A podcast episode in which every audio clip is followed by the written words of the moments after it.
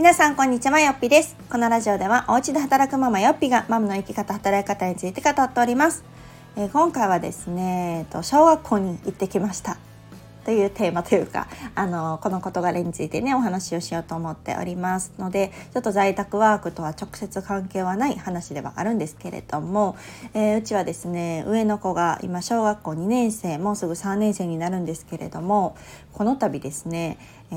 任意ではあるんですけれども、保護者がね、小学校に来てちょっとお話をしてくれませんかっていう特別授業みたいなのがありました。でこれが命のお話なんですけれども、2年生のカリキュラムなのかな、私もなんか小学生本当に2年生ぐらいの時になんかやったなっていうのをすごく思い出したんですけれども、ちょうどこの2年生の多分生活科の単元がこの命の授業が入っているのかと思うんですが、赤ちゃんがね、生まれるまでの話とか、生まれてからどうだったとか、多分子どもたちがまだそこってあんまり知らない部分だったりするので、例えば自分の名前の由来は何なのかとか、自分がね、お腹にいるって分かった時はどんな気持ちなのかとか、生まれてすぐの時はどうだったのかみたいなことを、自分の親にね、聞き取りをすると。でその前段階として、学校に来てお話ししてくださる保護者の方いませんかみたいなのヒアリングがあって、で、小学校ってね、結構ちょこちょこあるんですよ。うちの小学校にの話ではあるんですけれども、もちろん当然平日の、午前とかやって、今回も平日だったんですけれども、1年生の時もちょこちょこありながら、なんか仕事とかぶっていたりで、なんか有給をね取っていくっていうことまではしてなかったんですね。この辺仕事あるから無理やわみたいな感じで結構スルーしてたんですけど、今回に関してはちょっと命の話っていうところで、ちょっと私自身も興味があったっていうところ、なんか子どもたちに伝えれることがあるんだったら、なんかお話ししたいなって思ったことと、あとはこんなんあるんだけどママどうかな、行ってもいいかなっていうのを息子に、なんとなく聞いたんですね。嫌やったらやめとこうと思ってた時に、みたいな、来てくれるの嬉しいっていう風に言ってくれたんですね。で、なんか2年生ね、もうちょっと大きくなったら、もしかしたら親が来るの、友達の前で自分の話されるのとか、なんか嫌っていう子もいるのかなと思うんですけど、なんか今のところはそんな感じでもなく、むしろ喜んでくれて、ママ来てくれるんっていうのをすごい言ってくれたから、息子ももしかしたら今までも来てほしかったんかなとか思って、別にね、行かないからといって何を言われるわけでもないんですけど、振り返ってみると1年生の時のそういうね、保護者が任意で参加する行事とかも、なんか誰々のお母さん来てたみたいなことは言ってたりとかしてたんですね。でね、せっかく在宅ワークという働き方をしてるし、個人事業主という働き方をしてるので、一般的にね、この会社員としてお勤めされてる方はやっぱり都合をつけるのも難しかったりするだろうし、需要があるのであれば、行こうかなっていうところでちょっとアンケートを書かせていただいて、でいざ行ってみると、4人とかだったんですね、お母さんは。皆さんお仕事をされてたりとか、こういうのちょっと苦手ってね、言われる多分方もいらっしゃるから、多分先生方は本当に来てくれる保護者がやっぱりね、少ないとか貴重だから、すごいありがとうございますってもう何回も言っていただいて、全然ね、本当に2時間ぐらいの話なんですけど、ちょっとお話をさせていただきました。で、実際ね、行ってすごく私自身も楽しかったというか、なかなかなんていうんですか、息子の友達のね、よく遊ぶ子たちは話をしても、どんな子がいるのかとか、名前は聞いてても顔と一致してなかったりとか、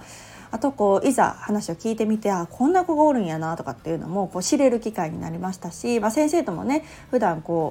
面談とか家庭訪問で、本当年に3回とか授業参観とかなんてね、ほとんど話す機会もないですから、なんか3回ぐらいしかない中で、お顔を覚えてもらうというか、いつもお世話になってるんでね、なんかちょっとでも貢献できることがあればと思って参加をさせていただいて、すごくいい機会になりました。やっぱり2年生ってね、なんか年代的にはなんだろう、幼児でもないし、だからといってね、じゃあお兄さんお姉さんばりにしっかりしてるかっていうと、なかなかそうでもなかったり、すごくその中間地点にいて、でもまだまだ可愛らしさっていうのがね、私から見るとあって、女の子とかすごいね、チャキチャキしっかりしてたりとかもするんですけど、なんか行ってよかったなって思いましたね。やっ中でこう普段ね学校にお願いしっぱなしというか、なかなかこう保護者が入るっていう機会もないというかね、私もそんなに少なかったからなんですけど、今回、そういう学校のイベントっていうのに参加させてもらってなんかこう良かったなと思いましたね。何より息子が喜んでくれたのが良かった、それでねなんかこう来ていらんのにとか思うとあれですけど、なんかちょっとこう俺のママみたいな感じでそうやってくれてたから良かったなと思いましたね。やっぱり子供ももしかしたら他の子たちも自分のお母さんね来てほしいっていう気持ちはどこかにねあると思うし、そういう子も多いと思うけど、なかなかねそれが難しいというご家庭ももちろんあるでしょうし、でもみんなの話を聞いていて、で、今回その命の話だったので、もちろんね私はその息子ベースで、話をするんですけれども、でもみんなのお母さんだってきっとこう思ってると思うよとか、あとはこうなんていうのかな、お腹の中にどれぐらいいると思うとか、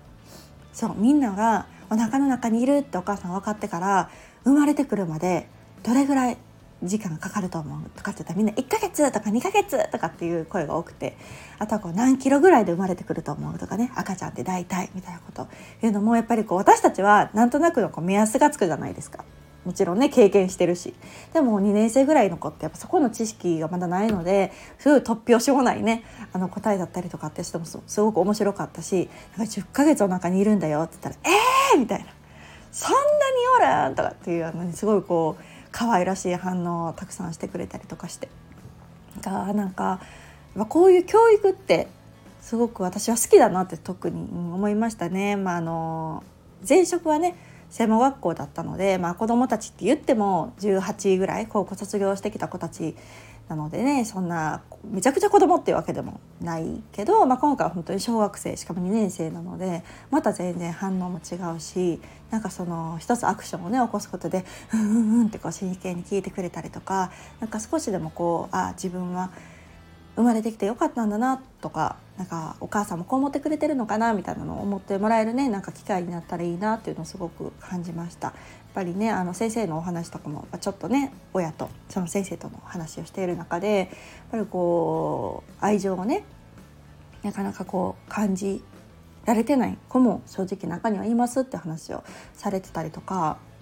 自分の親に対して難しい年代だったりもするのかな、分かんないけど、保護者の方もいろんな思いがあるし、例えばこう小さい時とかね、こう仕事でやっぱりこうどうしてもほったらかしになっている部分もあったとかで、こう振り返ってみるといつの間にかね成長していて、なんかもっとあの時に時間をかけてあげればよかったと思われる保護者もいらっしゃったりとか、逆にこうねもうやっぱりいろんなことが忙しくて、子供も多かったりとかねすると、なかなかこう余裕が持てなくて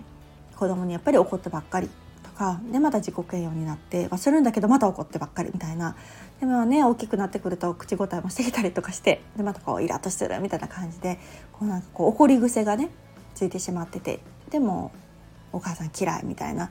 なんかこう私も何気なくお母さん好きな人って言ったらみんなはーいとかって言うんですけど、やっぱり一部ねなんかこう俺は嫌いみたいな子もいたりとかして、いろんなねその家庭で事情がありますから、そこまで深く私も介入することはできないんだけれども、でもせめて我が子にできることっていうのはねあったりするので、なんかこうやっぱりこう子供に愛されてるって、子供が自分が親にね愛されてるっていうのを感じるには時間っていうものもすごく必要だなと、これが長ければいいってものでもないんですけどね、長い間やっぱり一緒にいるのがいいかっていうとそういうもんではなくって、やっぱりそこの距離感だったりとか、親がちょっとこう気持ちに余裕を持てるゆとりをね、時間的にもそうだし、そういう心の余裕、気持ちの余裕っていうのを持てる状態じゃないと、親子関係もそうだし夫婦関係もそうだし、なかなかうまくいかないところがその時間的余裕、気持ち的余裕のところなのかなというふうに思いましたね。で、その余裕じゃあバタバタやっぱり毎日ね動いててできるかっていうとなかなか難しかったりもするのかなと思うので、改めて働き方にね続くんですけれども、やっぱり私は今の働き方を選んでよかったなと思うし、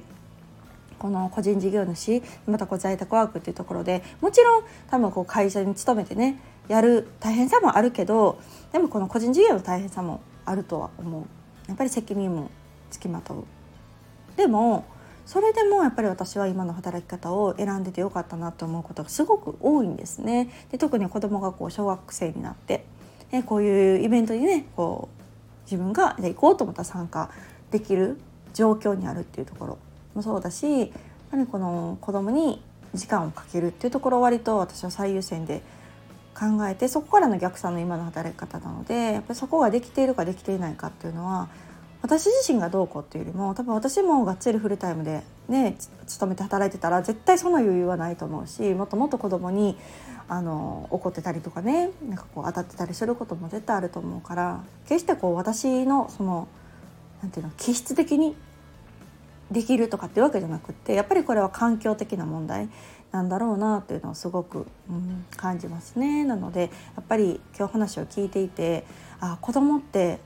大人が思ってる以上にねすごく感受性が豊かで、なんか親のちょっとしたことをこう悟ってるというか察してるというか、でそれで蓄積されていく、親が気づいていない間に自分は愛されてるんだなとか、自分はちょっとほっとかれてるなとか、なんかそういうことの積み重ねでなんかこう、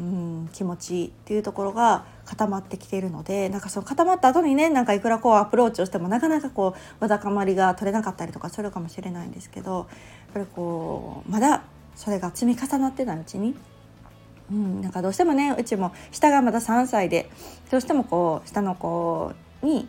目がいったりとか、上の子を我慢させてたり、きっとね知らず知らずうちにしてるんやろうなというのはすごく思うので、やっぱり上の子の話を聞く、なんかこうしっかりしてきたなと思うけど、やっぱりまだ2年生だし、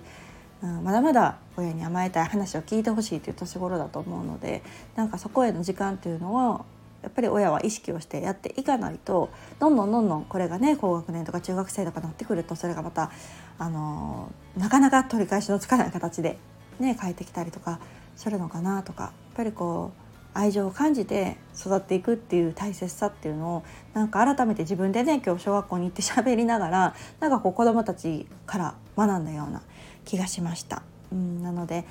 こういうね小学校のイベントっていうのが結構あるんですよね。そうなので、今後もね息子が来てっていう限りは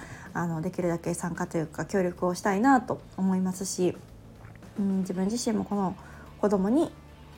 伝えること、今日子どもたちにね伝えたことをしっかり実践として実現していける親にならないといけないななんて思った一日でありました。すごくね貴重な経験ができたし、普段こういう講師業をしているのが生きたなっていうのをすごく感じた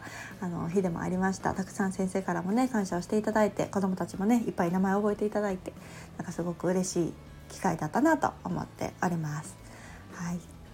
皆さんねこう小学校のママたちっていろいろね小さい時にはなかったようなことで頭を悩ましたりすることがね本当に増えると思いますし、私も1年生は1年生、2年生は2年生なりの悩みとかもねありましたけれども、でもそれを乗り越えてねまた親も経験値を上げていくものなんだななんて思いますので、これからも小学生ママ頑張っていきたいと思います。ではまた次回をお楽しみに。さよなら。